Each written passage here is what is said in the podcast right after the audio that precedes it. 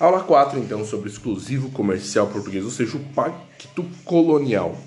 O pacto colonial, ele servia para priorizar, ou seja, para dar exclusividade para a venda dos produtos do Brasil para a metrópole.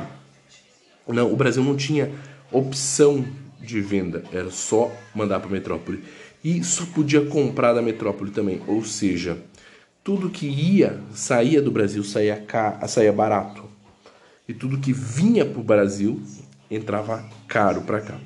Então, é, Minas, é, as Minas mandavam ouro pela Marinha para metrópole. Já metrópole mandava produtos manufaturados, roupas, talheres, produtos de é, agrícolas, tudo eles mandavam pela Marinha para as minas e para o sertão. Já do sertão saía gado e só lembrando, para é, para colônia, qualquer lugar 80 quilômetros para dentro do país já era colônia, já era sertão, tá? já era sertão. Ou seja, existia dois tipos de, de transporte, dois tipos de comércio, o comércio terrestre e o comércio marítimo. O comércio marítimo ele se divide em dois também. Ele tinha o comércio marítimo tinha do do Brasil, passando pela Marinha, que ia para a metrópole. E tinha da metrópole, que passava pela Marinha, que ia para o Brasil. Mas também tinha pequenas viagens que eles faziam em, porto, em portos. Então, de, na costa brasileira existiam pequenas viagens de transporte comercial também. Então não era só por terra com as entradas e bandeiras, mas eram também por litoral. Aí o que acontece? A costa da África também mandava escravos pela marinha, que mandava escravos para Minas e para o sertão. Então fica bem claro entender que a marinha ela tinha uma função importantíssima. Ela fazia o transporte tanto interno no Brasil como externo, importando e exportando material. Certo? Então, o Pacto Colonial serviu para afirmar isso era a exclusividade é, de Portugal em favor da metrópole. Então, o comércio só existia com a metrópole.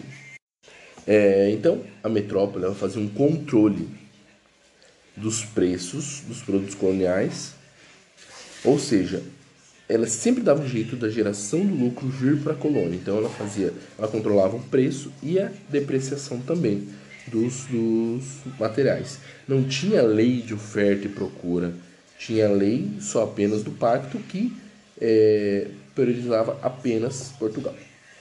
Então, existiam várias formas do exclusivo comercial, ou seja, várias formas de exploração. A primeira era do arrendamento de terras, uma outra era a exploração direta pelo Estado e a terceira é a criação de companhias é, privilegiadas do comércio. Então, temos um, o arrendamento de terras, ou seja, ele arrendava terras e pegava parte da produção.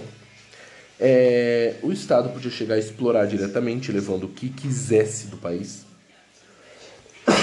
E a criação de companhias privilegiadas. Essas companhias elas vão servir para pegar é, dinheiro de forma liberada por lei.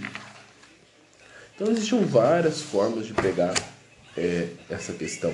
E isso, isso tudo aconteceu é, de uma forma muito, muito intensa é, sobre o Marquês de Pombal.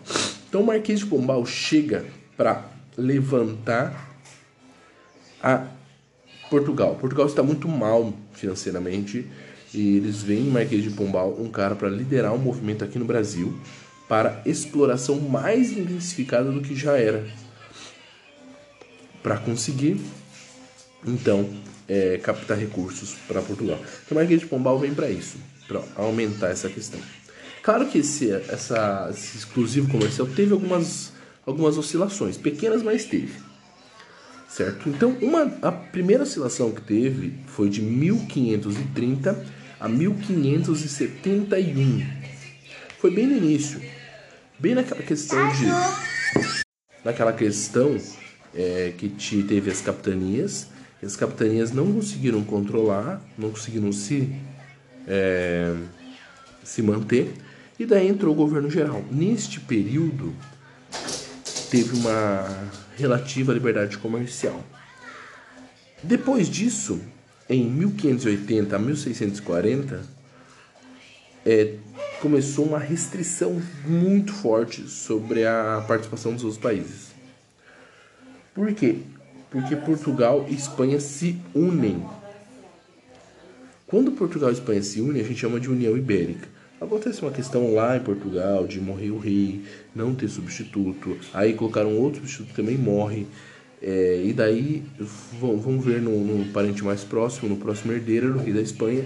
Ou seja, Portugal acaba sendo liderado pela Espanha. Então Portugal e Espanha começam a ser a mesma coisa chamado de União Ibérica. Ou seja, nesse período não existia mais Tratado de Tordesilhas, porque não existia motivo para dividir é, América Espanhola e América Portuguesa.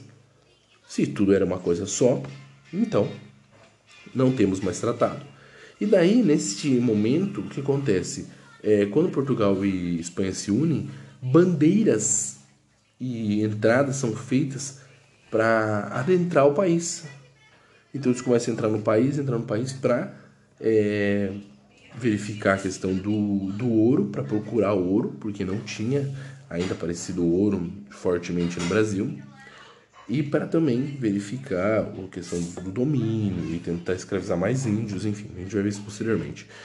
É, então, União Ibérica faz principalmente o, as bandeiras e os bandeirantes, né, entrarem no país, porque não existia mais Tratado de Tordesilhas.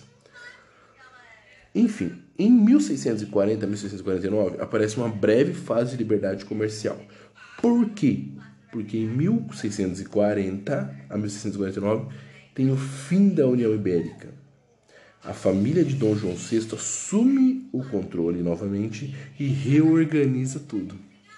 Ou seja, é, neste período eles estão tentando reorganizar Portugal e eles deixam um pouco de lado o Brasil. Na hora que eles deixam um pouco de lado essa questão do Brasil, um pouco de liberdade comercial aparece.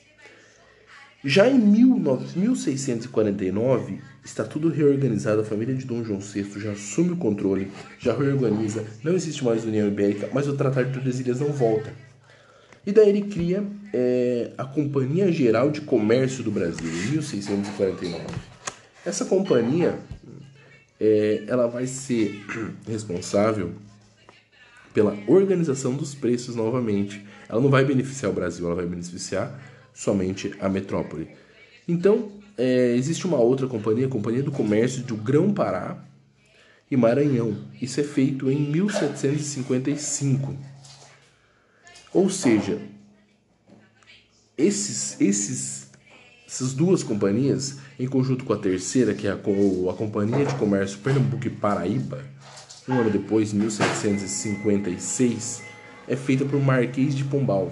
Lembra o Marquês de Pombal estava no Brasil para tentar levantar o país. Então, é, o Marquês de Pombal cria é, esses, esses comércios, principalmente a de Grão-Pará e Maranhão, porque a Grão-Pará e Maranhão ele cria para atrás das drogas do sertão.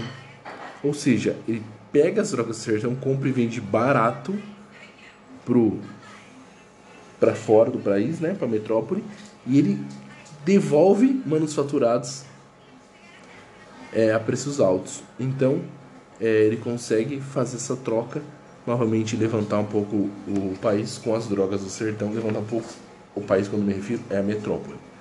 Beleza? Então, basicamente, esse era o pacto colonial.